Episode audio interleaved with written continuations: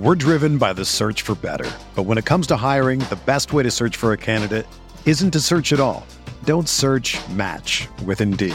Indeed is your matching and hiring platform with over 350 million global monthly visitors, according to Indeed data, and a matching engine that helps you find quality candidates fast. Ditch the busy work. Use Indeed for scheduling, screening, and messaging so you can connect with candidates faster. Leveraging over 140 million qualifications and preferences every day, Indeed's matching engine is constantly learning from your preferences, so the more you use Indeed, the better it gets. Join more than 3.5 million businesses worldwide that use Indeed to hire great talent fast. And listeners of this show will get a $75 sponsored job credit to get your jobs more visibility at Indeed.com slash BlueWire. Just go to Indeed.com slash BlueWire right now and support our show by saying that you heard about Indeed on this podcast. That's Indeed.com slash BlueWire. Terms and conditions apply. Need to hire? You need Indeed.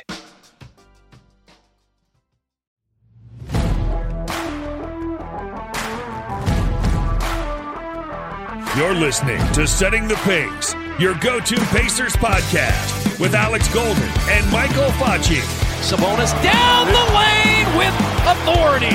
Oh, Miles Turner bringing that smoke. Lunford, skies high for the jam. Warren lets it fly. Yes! TJ Warren is not human. The Setting the Pace podcast had Kevin Pritchard on. Well, you got it setting the pace, and I think that's terrific. What's going on, Pacer Nation? Welcome back to another episode of Setting the Pace. I'm your host, Alex Golden. And joining me as he does every single week, it is Michael Facci. Ladies and gentlemen, his favorite WWE superstar is Alberto Del Rio, and his top coaching candidate for the Pacers is Mark Jackson. Facci, how's it going, brother? I, can't sit here and accept the Alberto Del Rio. All right, I have a major soft spot for some Mick Foley, some Shawn Michaels, some Stone Cold Steve Austin. That was my childhood. Uh, Mark Jackson, hey, two-time Pacer, love you, but I don't think we're going to see you, you know, with the clipboard anytime soon. But uh, Alex, I, with all these head coaching news coming out right now, I'm getting fired up right now, and mm-hmm. we're going to talk about uh, a few candidates we're very interested in today. Yeah, so I just want to kind of like set the stage here. Obviously, every single person that's listening to this podcast understands we've seen a lot of coaching firings or departures without the last couple of weeks, right? So we are currently at seven open coaching spots. I think when the Pacers let Bjorkgren go, there was only two available, three available at the time. So it just seems to me like, okay, this is really starting to get bigger and we've got more teams now, and going to be more competition for the Pacers candidate and who they want to go out and get. So that is all important. And then we also have to throw in the fact that there is a very hot seat in Milwaukee if the Bucks do not get out of the second round. They did win game six, they did survive, but Budenholzer is on the hot seat. So we're looking at possibly eight coaching spots available with Atlanta still having an interim spot, but I think Nate McMillan is more than likely going to get that coaching position if he's not uh, promoted. So, real quick, just those eight teams, in case you are unaware, it's Orlando, Portland, Boston, Indiana, Washington, Dallas, and then who is the seventh Foch that I keep voice? Is it New Orleans? New Orleans. New Orleans. Yep, yep. Yep. And and then of course Milwaukee is the eighth. So those are the openings. And then I don't know if you guys heard this or not, but I shared a little bit of a quote from the Hoop Collective podcast with Brian Windhorst. He had Tim McMahon on and Tim Bontemps on to talk about the Dallas Mavericks and what's going on. And this is what both uh, Windhorst and Tim McMahon had to say about Rick Carlisle he's got something lined up. And, you know, let, there, there's two destinations that are heavily rumored. Um, the first you've met, just mentioned is, is the Bucks. And if Bud goes, you know, Rick moved in there, obviously would allow him to immediately take over a, a championship contending team. The second one, and I've heard this from like four different places, nobody directly involved, and and you know nobody who is uh, you know, not Rick or anybody especially close to Rick, but there's a lot of smoke about a potential Rick Carlisle reunion with the Pacers. Right. So let me say a few things about Indiana. One, I know that Kevin Pritchard, their general manager, came out um, at the end of the season and gave a press conference and made it sound like his future was in some sort of doubt there.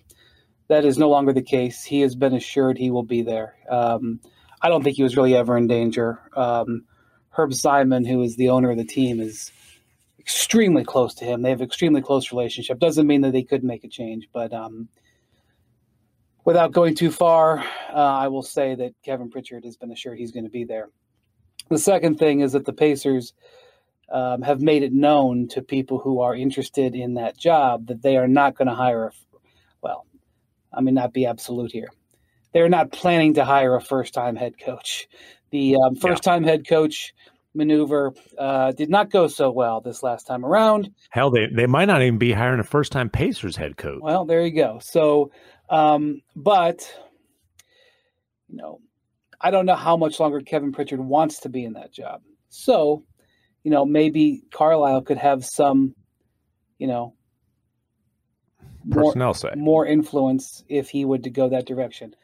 All right, Facci. So after hearing that, uh, does that get you a little bit intrigued about Rick Carlisle and his interest maybe coming to the Pacers?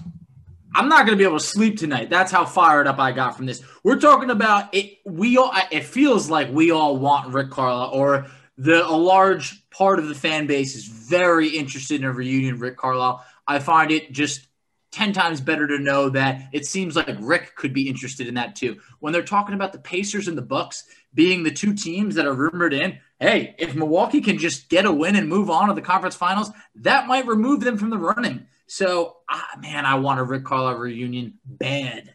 Well, and here's what I want to say too, because like, look, we obviously know that Milwaukee is the team that could really change everything here because yes. we know Budenholzer is a name that's attached to the Pacers from Jay Michael. We know that Giannis could, you know, be a very intriguing, is a very intriguing player for coaches to want to go coach. So I think everybody is just kind of waiting right now to see what happens with that Milwaukee coaching uh, vacancy. But one thing that really did interest me was what Brian Windhorst had to say about Kevin Pritchard maybe not wanting – to be president of basketball operations for much longer. And I actually had someone reach out to me today and they said, Man, like that's kind of crazy. Can you imagine him not wanting to do this? And I said, Look, you got to realize Scott Agness just shared a, a, a post a couple of weeks ago that Kevin Pritchard and his wife they're having a baby. Yep. Kevin Pritchard is I'm not sure. I, I want to say he's 50 or close to 50. If not, he's in his 50s having a baby at that age and you know being involved with the Pacers, you're not going to have much time to spend with your child. So to me, there could be that opportunity there for a guy like Rick Carlisle to say, "Hey, look, um, you know, I, if, if Kevin doesn't want to be here long term." This could be an opportunity for me to kind of take that that position. So that's where I would keep my eyes on that. Uh, we know Kevin Pritchard's a friend of the show. He's been on our podcast and, and just a really nice guy for doing that. But he might not want to be here long term, Fletch. Yeah, I mean that's definitely interesting. You know, I think that hey, I mean, who knows how things are going to sh- uh, over the next year or two. I mean, this this head coach, you know, situation uh, is going to be very important. But I understand if Pritchard wants to, you know, dedicate his time to being a father, I get it. But mm-hmm. I know that you know we we cleared up a little while ago, a couple weeks ago, that his job is definitely safe for at least this year. So I'm looking forward to it. Uh, I think that the Pacers got something here that you know they they, they have the pieces together that I think that they can get back to where they should have been. So, you know, for that, I'm excited. But hey, a lot of things could change a year or two from now across the roster. Oh, I mean, most definitely, and I mean, it it just really intrigues me that Carlisle could have you know some eyes on the front office, as well as being the head coach, because he he told Woj that hey, I I still want to continue my coaching career very very much left it open. I mean, I think a lot of people, including myself, thought Boston, Milwaukee make the most sense. But you know, I, I think Boston, from what I've seen on the reports, especially Woj tweeted out, I think they're going to go with a with a with a black head coach. I really feel like that's the direction they want to head with this franchise. They've had a lot of uh, questionable stuff go on there the last couple of years with with racism, and I think they really want to right that ship. And Keith Smith, our, our friend over at Yahoo Sports, did a uh, locker room app. I, I, think it's changed now, like Spotify Green Room, whatever it's called. But um, yeah, I, I, pretty much asked him a question because he said that he would prioritize uh, Ime Udoka over uh, Mike Budenholzer, and I asked him why, and he just basically said that he thinks Boston needs a, a black head coach. And so, hey, if that's the route they're going, and you know Rick Carlisle, he might be number one on the totem pole right now in terms of what coach you want to coach your team if Indiana could somehow get that and probably not being the most desirable uh, destination, I think that's a massive win for the Pacers. Oh, it is a massive win. And for Boston, um, I, reports feel like they're looking for more of a younger, first time head coach. Uh, Chauncey Billups, Darvin Ham, Ime Udoka, they're going on their second interviews. So, uh, you know, hey, w- whatever that means, we'll, we'll see because obviously we know how many interviews the Pacers conducted last year. But it feels like Chauncey Billups is a very serious candidate for the Boston Celtics. Yeah, I mean, it's it really could be any of those three that it wouldn't surprise me. I really yeah. just I feel like that's the direction you're going. And right, I should say that in in, in addition to being a black head coach, a young black head coach, because they got a lot of young players on this roster. Yep. Um, they just made a move today, trading Kemba Walker for um, Al Horford. So that's uh, and Moses Brown, I believe. So that's a that's yep. a interesting trade. Weird to see it in the middle of the playoffs, but hey, this uh, COVID season has really changed things and who uh, who knows and that's official i don't even know how that works now but uh, here we are so yeah I'm, ex- I'm excited to see what happens but as we kind of look at these, you know, coaching candidates, what is what is the main thing about Rick Carlisle that just has you so ecstatic about having him on the Pacers? So I would say, look, Rick Carlisle's years in Indiana were off to an unbelievable start. I mean, 61 win season, 2003, 2004. If Jermaine wasn't a bit banged up in the playoffs, I, I think that the Pacers could have won it all. And the, the following year, they have the brawl uh, they tear apart the team. So the next few years, that that's not on Rick. We traded, you know, Stephen Jackson and Al Harrington. I mean, those, those guys go over, they ignite the we believe, you know, Golden State Warriors while we get Mike Dunleavy and Troy Murphy, and just, you know, it ends up falling apart. We're talking about a guy who is an NBA champion, the third longest tenured coach in the NBA, 15th all time in wins. When when the Pacers are looking at a guy who's a bit more experienced, about a guy that's coached well over a thousand you know games in the NBA. A guy that he's got 63 playoff wins. He he his championship against the Miami Heat, I think, is one of the more valuable championships. Uh, you know, going up against that big three: LeBron, Wade, Bosh. I mean, it was just master a masterpiece of coaching and just a great run by the Dallas Mavericks. And I just feel like he he's the fact that he's been in Indiana feels comfortable there uh, has said great things about the organization. One thing that I read was that after he won a championship in Dallas, he had a ring sent over to the Simons just out of yeah. appreciation. I mean, that's that's got to go a long way of saying like, hey, that's really where Rick learned a lot and took that over to Dallas. And I just feel like when we're talking about guys that I don't want to use the term retread, but guys that have been around for a while, it's like he's the only one that's won an NBA championship and that I think is respected at a really, really high level. And I got to bring up one more thing. I was going down the Rick Carlisle coaching tree, and this is a tree. Look at guys that were assistant coaches under Rick Carlisle Mike Brown, Terry Stotts, Dwane Casey, Stephen Silas, and then a few other guys that ended up becoming NBA head coaches. So this guy can build out a staff. Yeah, every time you say it, Dwayne, and you say you said Casey, all I think about is you getting animated about Dwayne Bacon. oh yeah, I just I mean yeah, I got I got Dwayne Bacon. yeah. Sorry. But yeah, no, I mean you bring up great points about Carlisle, and I will give a counter back, and I want to hear your um, you know rebuttal to this because me and you are both really high on Carlisle. There's no doubt about it, but the guy hasn't been out of the first round of the playoffs since he won that championship yep. back in 2011. The Pacers are trying to get out of the first round of the playoffs what makes you think Carlisle with this roster can get out of the first round when he can't even get out of the first round with a guy like Luka Doncic on his team? I think that the Mavs, unfortunately, I mean, they ran into the Clippers each of the last two years with with Luka Doncic. I mean, those, that's a good Clippers team. It, it, really is. I mean, a team that I think a year or two ago, people, if, if they had won NBA Finals, it wouldn't have surprised anyone. They drew them in the first round. I mean, Luka, he's still young. I mean, he, the fact that he was really able to will that team there. I think the rebuild has been real quick with Luka. And post finals, they, they kind of, you know, the Dirk years towards the end. I mean, Dirk was still in the starting line. I got a lot of respect for Dirk, but I just feel like they were trying to win when they should have rebuilt a, a lot earlier. And I think that that kind of set him back a few years. So, yeah, the man hasn't been out of the first round in, in quite some time, but he's made the playoffs. I believe it was nine of his 13 years in Dallas. Um, and then that NBA Finals, I mean, just it can't be forgotten. Plus, one more thing. Rick Carlisle coached the Dallas Mavericks to the highest offensive efficiency of all time last year. Yeah, yeah. Well, that's what I think makes a lot of sense because he's an offensive mind. We know that from his days with Larry Bird, uh, being that assistant offensive coordinator, while Dick Harter was the defensive coordinator. There's a lot of great things to like about Rick, and this would be his third time back with the Indiana organization because he was hired by Detroit.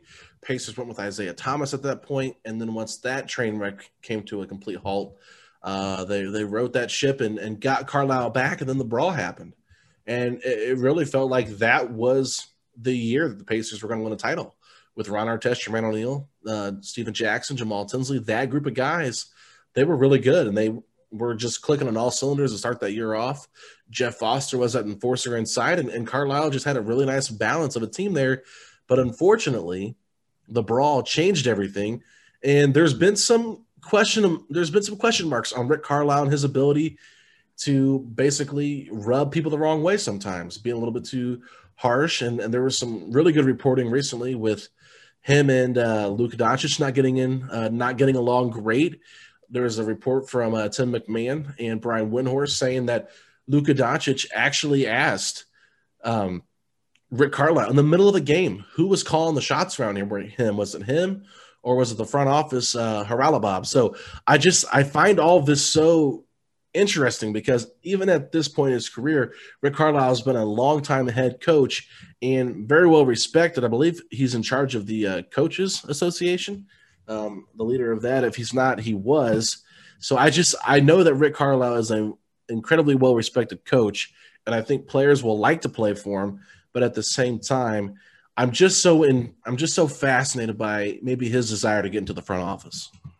Yeah, I mean, it's definitely something that that's interesting. Uh, I think that you know the Pacers don't want to throw too much at him to be like, hey, you know, I, I don't, I'm not a big fan of what the Clippers did with Doc Rivers, where all of a sudden they let him run the front office too while coach, and I, I just feel like that scene could get a bit messy. But I, I want Rick Carlisle as a head coach, not you know necessarily in the front office. Maybe that's a down the line. Maybe that's something they could promise him, like kind of similar to like a, a Brad Stevens. Of hey, if Kevin Pritchard's going to step down, you know, yeah, you'll you'll be someone that will look at very very heavily. I think that that could be a compromise. Yeah, I mean, I'm not even saying that they like maybe have a plan set up, but I do think that there's going to be a point when Rick's like, "Hey, I'm tired of coaching. I've been coaching for a long time. The grind of coaching is completely different than the grind of being the president of basketball operations and making those business decisions, right? So I think that he could maybe want to live in Indiana, ease his way back into the front office role and not have to coach for so many years, but then that would give him plenty of time to kind of look at this core group of guys, figure out which direction he wants to go because look, I think the Pacers, obviously, without having the superstar in Luka, they're kind of built similar to Dallas with, you know, no real big superstar guys. They they're really trying to figure out a way to win in a very tough spot. Like obviously, like Luka Doncic is a massive game changer, and I'm not trying to say that, but even before that, when Dirk was on his latter years and, and they were still, you know, making the playoffs, but they were having a hard time succeeding. I think Rick is just a really good talent you know, good at seeing talent, good at taking a young team and, and making it better. And, you know, he gave Luka the green light. I mean, everything Luka did, I don't understand why Luka wouldn't like him because he just kind of Luka have have his way. And I, I, think that that's one thing Carlisle is really good at. He understands the strengths and weaknesses of his roster. And he is not going to be as risque as a Nate Bjorkgren was in his, you know, philosophies or his schemes.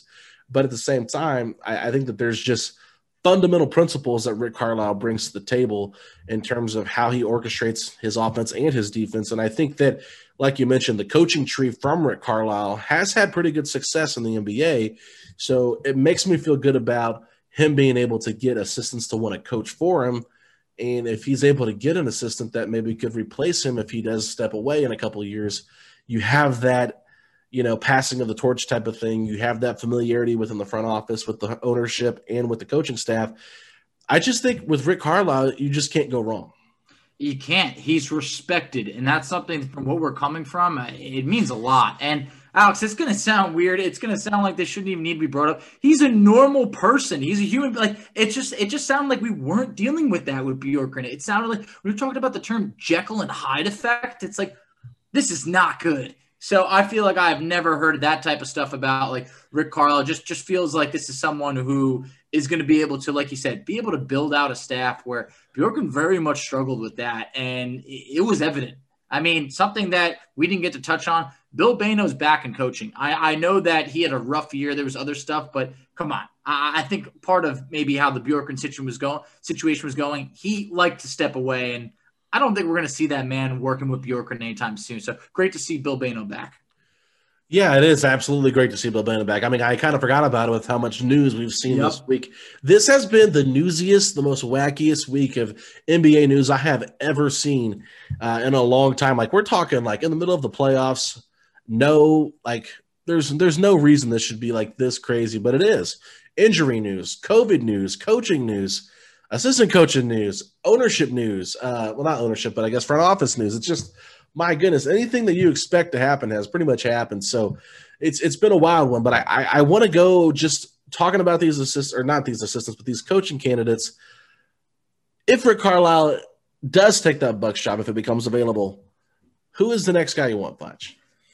Ah, man, the next guy I'd want if if I'm putting together a list, I mean, I about a week ago I was pretty pretty sold that Terry Stotts would be the guy, and I sold myself on it. It's like, okay, hey, you bring in Stotts, you bring in another guy who's been a, a, head coach before as an assistant, like a Steve Clifford. I could sell myself on that. So uh, Terry Stotts is someone that is still on my list. Uh, about in the past week, I've soured big time on Budenholzer. He's still on a short list, but he's not in my top two right now.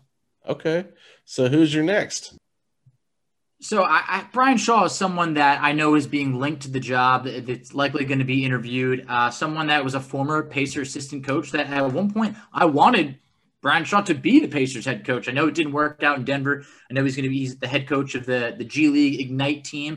But that's someone who, as a former player in the league, that is very respected. I know that Shaw had Kobe's respect, and you got to do a lot to have Kobe Bryant's respect. So Brian Shaw, someone that I'm interested in. My fourth option at this point is Mike Budenholzer, something that we were talking about offline. Once Budenholzer just won this last game against the Nets, he now moved to two and six in elimination games. Whoa, you're telling me this guy was one and six in elimination games and he's never went on to win the series. So this is a guy that he's had good talent, but unfortunately just hasn't been able to do much with it. I know that Hawks team overachieved as the one seed. They're still, you know, a good team, whatever. You have one of the best players on the planet in Giannis. And if you can't get to the conference finals, sorry, but he's, he's probably going to be out on the streets. And last option, someone that is not being looked at at all that I'm very interested in. Mark Jackson. No, no, no. Sam Cassell. Sam okay. Cassell. Okay.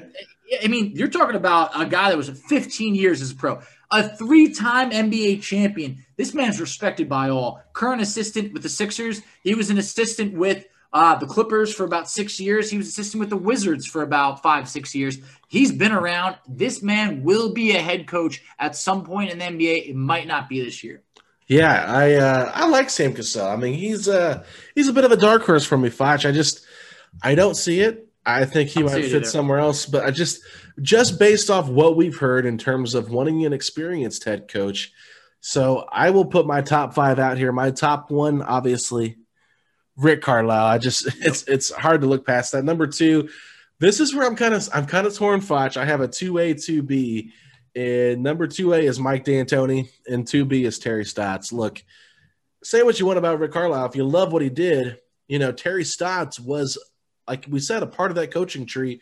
Yep. And I thought he had a pretty successful run with Portland. And you can actually say that maybe he got a little bit further with his rosters because they did make the Western Conference Finals in Portland than Carlisle did with his group in Dallas. So outside of the championship. Yeah, well, I'm saying after he left, right? So sure, yeah, yeah. he left in 2012. So since Stotts became head coach of Portland, he's had a better playoff resume than Rick Carlisle. So that to me I think that there's a lot there to be desired. So if it's not Rick, if he goes to Milwaukee, I think Terry Stotts to me is right there for number two. And then number three, you said it, Brian Shaw. This is a guy that I absolutely wanted the Pacers to move on from Vogel from.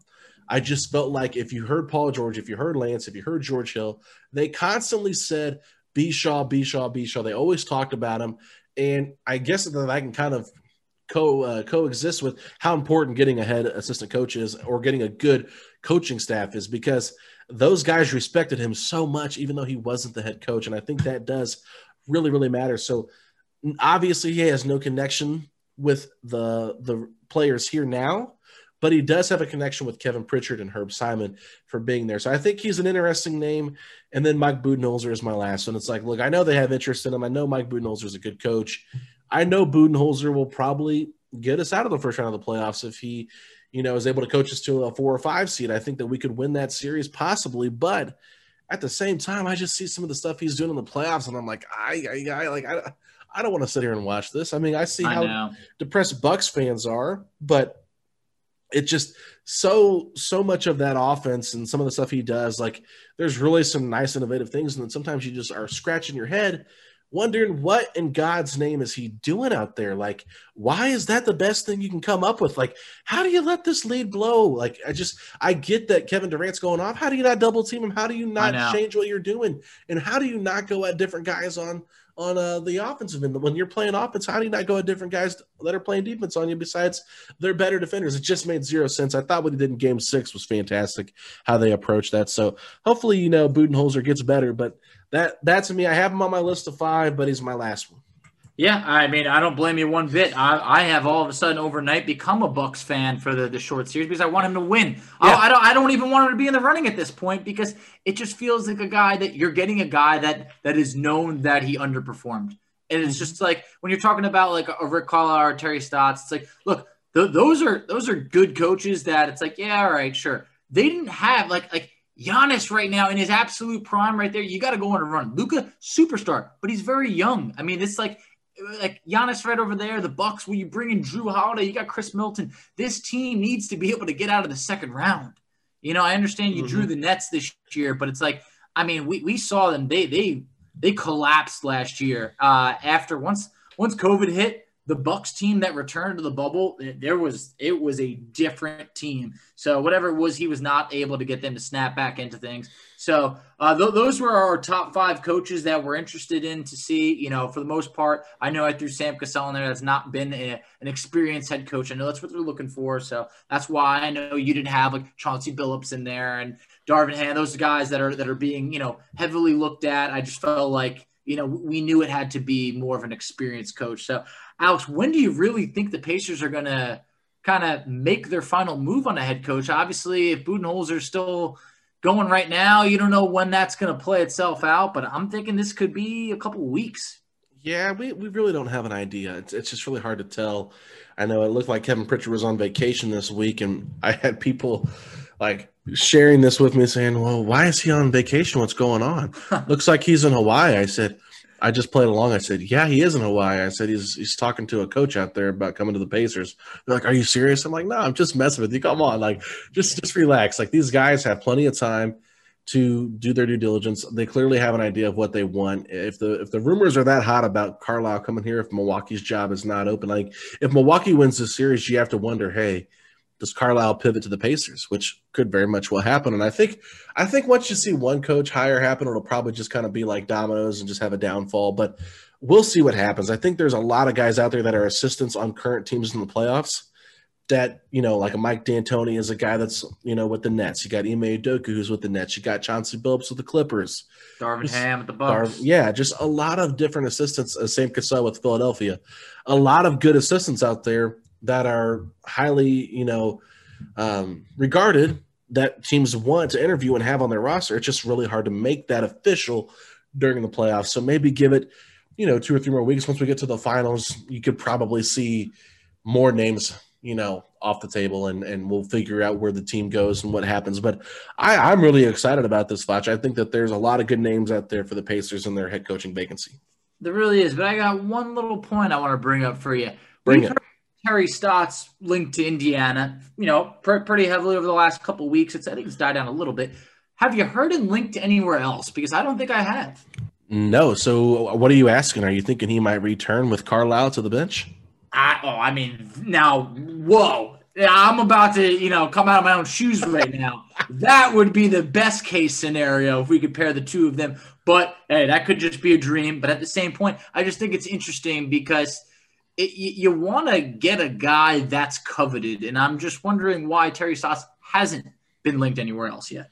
yeah that's a good point i feel like some of these guys that have been rumored are going for younger and newer Yeah. not Mhm. not the retread type of thing so you know dallas i guess dallas did have the uh, terry stotts name on that list along with jason kidd if you saw tim mcmahon's report today terry stotts was mentioned in that so there is a dallas connection there former dallas assistant coach makes a lot of sense Um, if they don't, if they don't get a young guy, I think Jamahl Mosley is the guy that is their assistant now. That everybody keeps saying Luka wants because of their relationship. So I think if they don't go internal with him, it could be Stotts. But yeah, I'm just thinking like you know, you look at a guy like Jason Kidd. Like I completely understand why a lot of fans are anti Jason Kidd for his uh, legal you know uh, incidences over his career and his time, but I'm saying like the Lakers went out and got a really experienced, you know, head assistant coach for Vogel, someone that's well respected as a player and is a former head coach. I think that because of Stotts' connection with Carlisle, if he does not get a head coaching position, that he could be easily back on that assistant coaching staff if he wants to go that route. And I think that that would just keep him fresh. And if there was another opening that happened, then teams might come calling for him. But I think that also makes some sense with my alignment of if Carlisle wants to take over, you know, for Kevin Pritchard in a couple years, you just promote Terry Stotts, and it's just easy transition. I think that that would be perfect. I mean, we, we saw a similar situation when Nate McMillan was on the staff as assistant coach, and you know then promoted, and it just feels like uh, that would be a very smooth transition. I want to put a, a cap on this conversation here, talking about the head coaching search and all that. We got plenty of time before it's going to happen, but I just thought the Rick Carlisle stuff was so interesting that we had to talk about it. But Richie Randall from Buzzbeat Radio did come on our podcast a couple of weeks ago, and we pre-recorded this. We had a conversation with him about um, a Charlotte Hornets mock trade scenario. So we're going to play that for you right now as Facci plays Chad Buchanan and Rich plays Mitch Kupchak. We're driven by the search for better. But when it comes to hiring, the best way to search for a candidate isn't to search at all. Don't search match with Indeed. Indeed is your matching and hiring platform with over 350 million global monthly visitors, according to Indeed data, and a matching engine that helps you find quality candidates fast. Ditch the busy work. Use Indeed for scheduling, screening, and messaging so you can connect with candidates faster. Leveraging over 140 million qualifications and preferences every day, Indeed's matching engine is constantly learning from your preferences, so the more you use Indeed, the better it gets. Join more than 3.5 million businesses worldwide that use Indeed to hire great talent fast. And listeners of this show will get a $75 sponsored job credit to get your jobs more visibility at Indeed.com slash BlueWire. Just go to Indeed.com slash BlueWire right now and support our show by saying that you heard about Indeed on this podcast. That's Indeed.com slash BlueWire. Terms and conditions apply. Need to hire? You need Indeed. Everyone knows therapy is great for solving problems, but getting therapy has its own problems too, like finding the right therapist, fitting into their schedule, and of course, the cost. Well, BetterHelp can solve those problems. It's totally online and built around your schedule. It's surprisingly affordable too. Connect with a credentialed therapist by phone, video, or online chat, all from the comfort of your home. Visit betterhelp.com to learn more and save 10% on your first month. That's BetterHelp, H E L P. Hey, Mitch, Chad Sorry I missed you. I guess we're playing a little phone tag, but uh, heard through the grapevine that you had some interest in a, a few of our players, and uh, kind of wanted to hear if there was a little bit of a deal that we can work out. Um, give me a call back right when you get this. Look forward to chatting with you.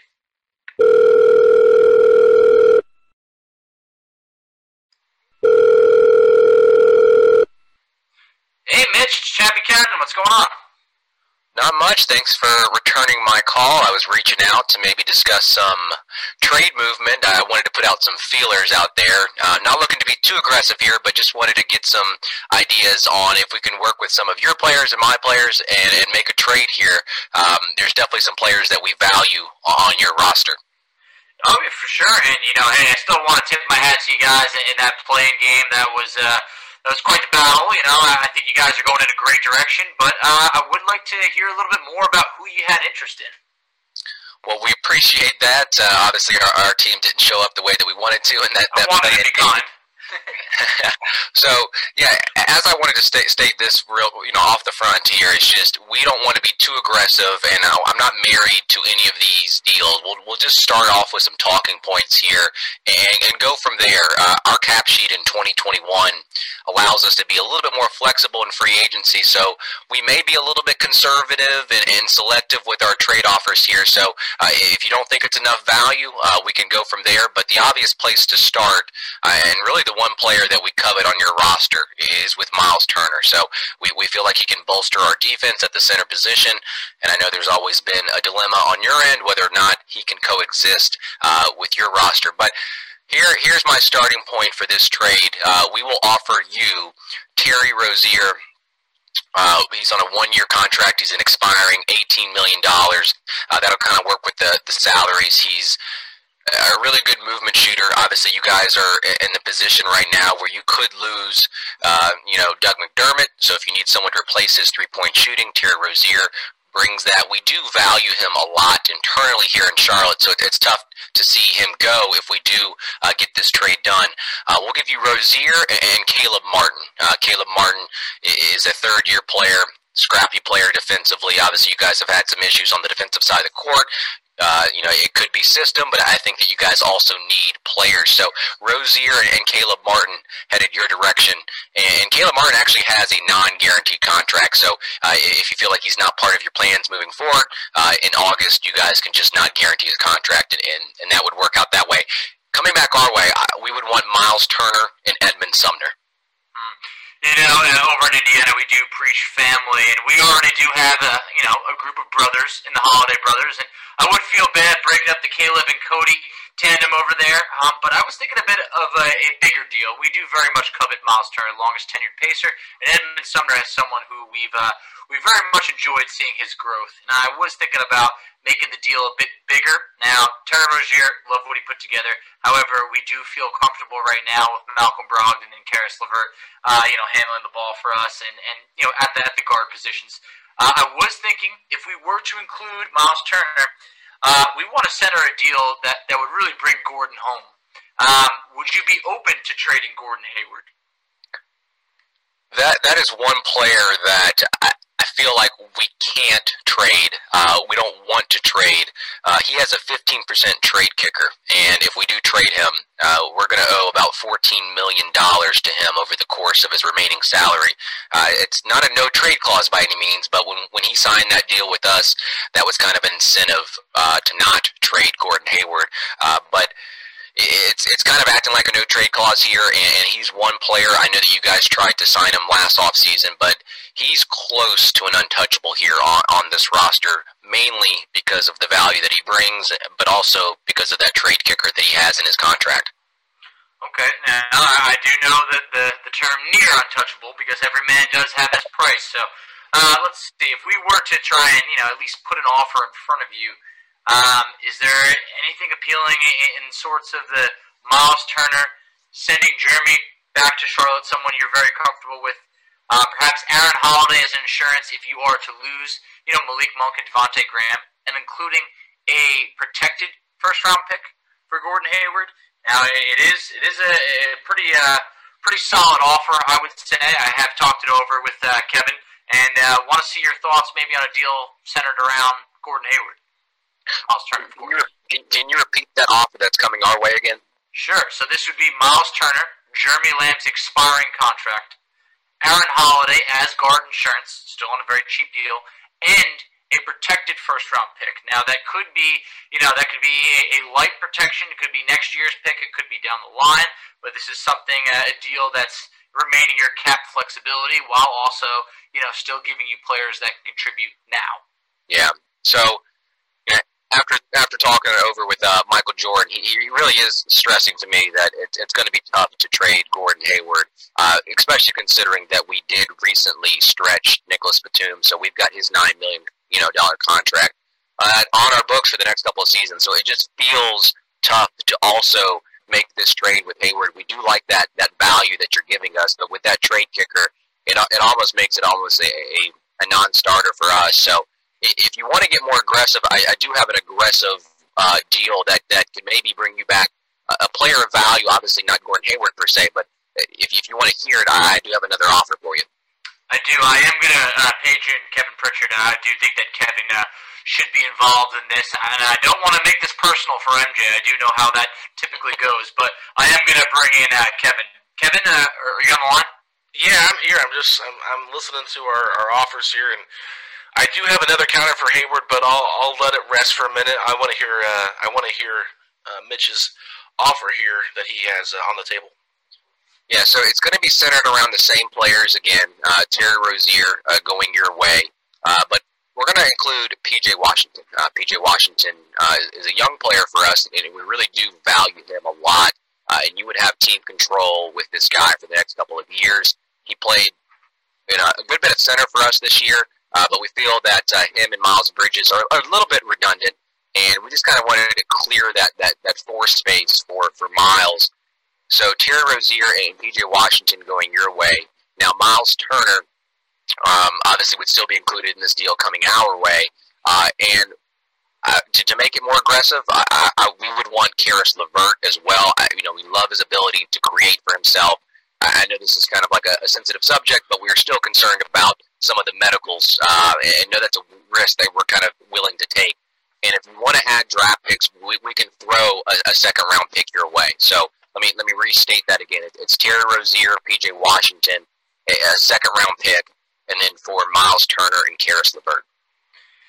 Kevin, I don't think there's much to discuss here. Uh, yeah. I'm going to go with a hard no, but I would like to hear your thoughts.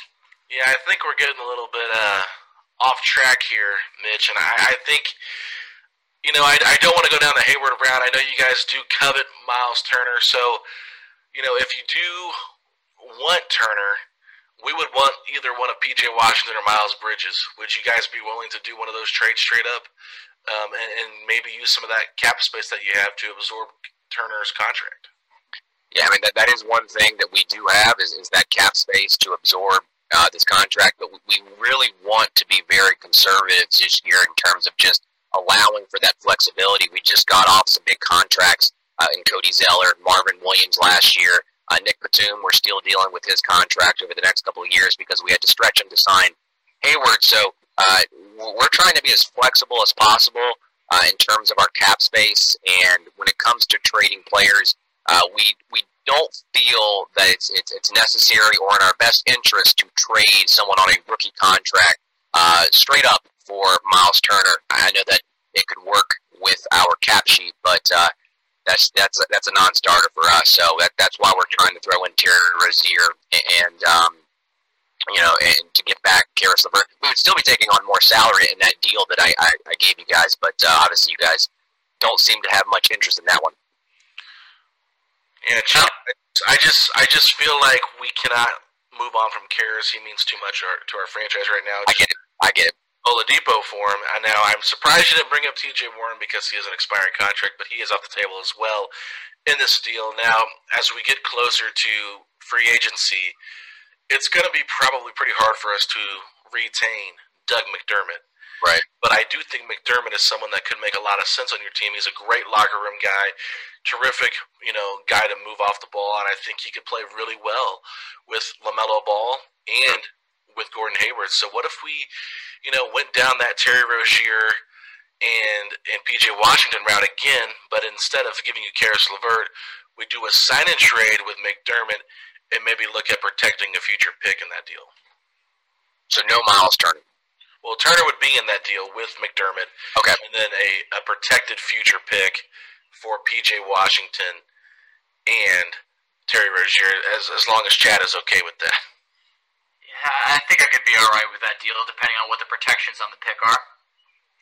Yeah, that that's a very intriguing deal because we do um, value McDermott a lot on, on, your roster, and I know that he was a, a big impact player for you guys. And um, I, I say I say we go ahead and, and finalize that deal. Can you can you just read it to me one more time, just to make sure that we are uh, uh, getting the, the correct details here?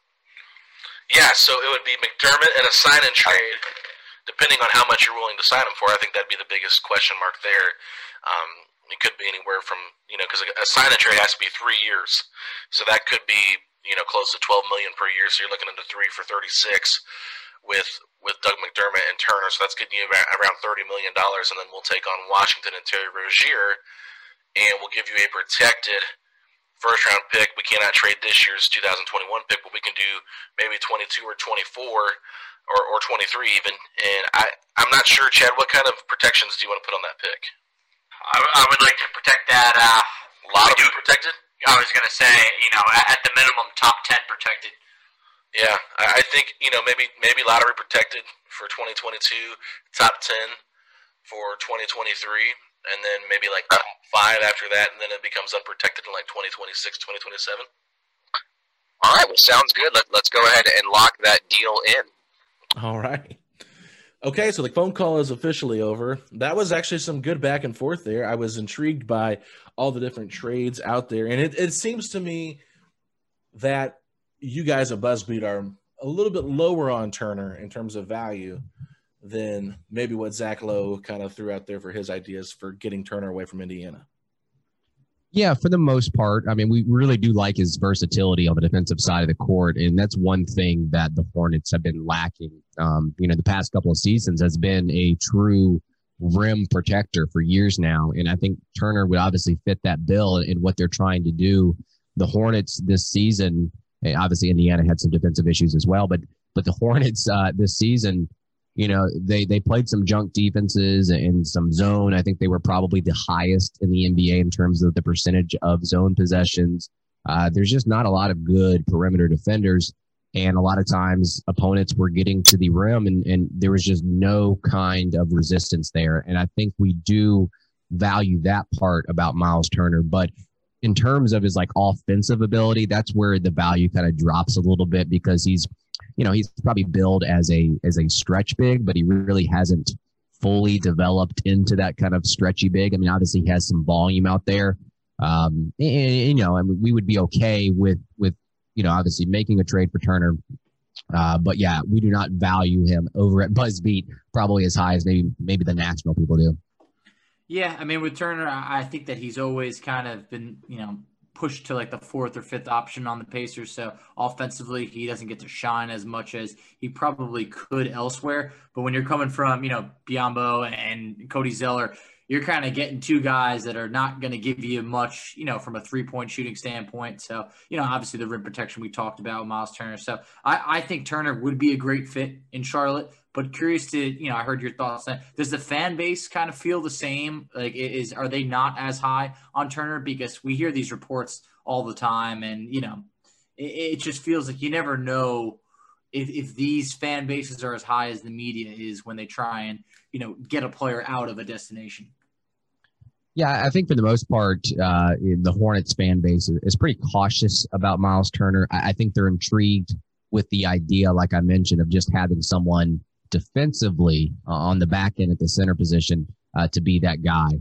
You know, maybe if he was in a role with the Hornets where he was a little bit more prominent offensively, maybe he could develop into a player that did have a little bit more stretchability. Um, but you know, I, I, think with the Hornets too, with their with their cap flexibility this offseason, uh, they might be looking to sign someone like a Richaun Holmes or uh, you know, obviously the, the center rotation and free agent class isn't the greatest, and and obviously centers are are a position in which um, you know that they're not highly coveted uh, like they have been in the past. So yeah, overall, I feel like in Hornets Twitter, Hornets fan base, um, you know, they're kind of 50-50 on Turner, and I think that overall, uh, we we love the ability on the defensive side. The offensive side just kind of gives us a little bit of pause.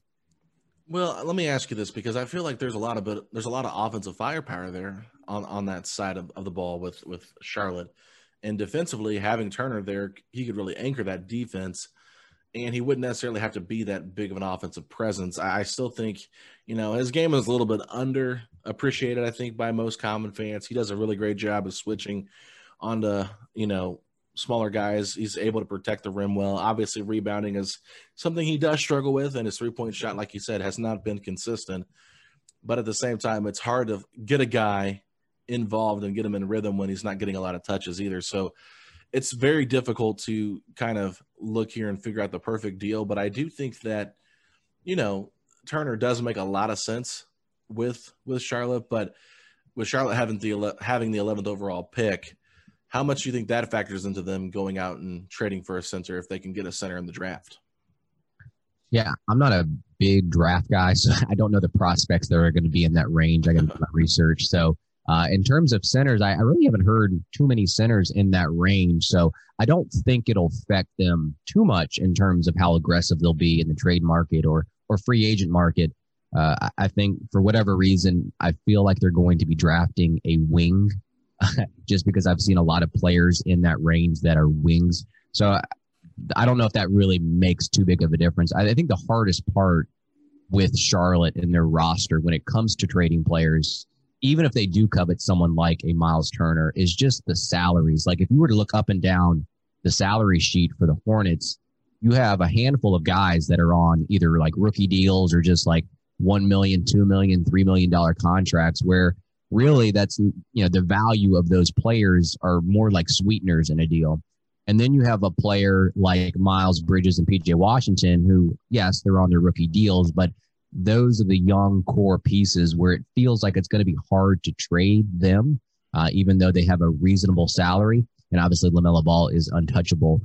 And then, like I mentioned before, when we were going over that that fake trade, like Gordon Hayward has that that trade kicker. So really, the only trade piece that it seems of value on this team is Terry Rozier at that expiring $18 million contract. So the, idea of trading for Miles Turner seems intriguing. And I think, you know, regardless free agency or draft, if they have the ability to draft a center or uh, sign a, a, center, that's all good and well. Um, but I think the trade market is, is just going to be very difficult for them just because of the the salaries.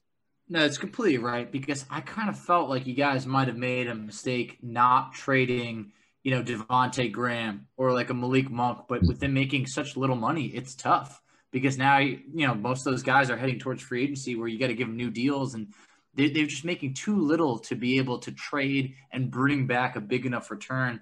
Kind of what, what do you think you guys do there with, the guard position? Obviously, you have LaMelo Ball, but when you're talking about Malik Monk, you're talking about Devonte Graham, and you have Terry Rozier already there, feels like a logjam. It does. It does. Uh, obviously, like you mentioned, Monk and Graham are free agents this upcoming off season, and that's a debate that a lot of Hornets fans and, and we've had on Buzzbeat before. Like, which player, if you could bring back one, which one would you bring back? And I think they both offer something. I mean, I think they're they're different players, but you know, I don't think they could afford to bring back both. But to your point, even if they did bring back both, it would create more of a logjam there. Obviously, LaMelo Ball is going to be that that primary ball handler for for years to come in Charlotte. Hopefully, uh, Terry Rozier thrives more in that off ball position, but you still need a backup guard that can be a little bit versatile, can play on ball, off ball, and I think Devonte Graham does that. I think Malik Monk does that too. Uh, the one difficulty with uh, Malik Monk is that he has a uh, $16 million cap hold uh, in this offseason. So uh, unless they do a deal with him fairly quickly, he's going to be holding up $16 million on, on, the cap sheet there, where Graham's cap hold is only 4.7, where they can keep that on without renouncing him. So I, if I had to make a bet, I think they're going to probably go Devonte Graham uh, in terms of if they were to keep one of them, it would be it would be Graham, in my opinion.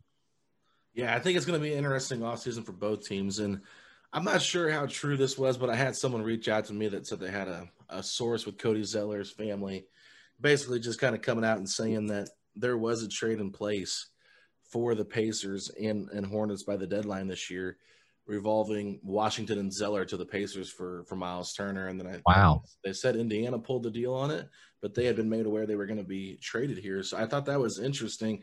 Like I said, I would take it with a grain of salt because I wouldn't call my source reliable.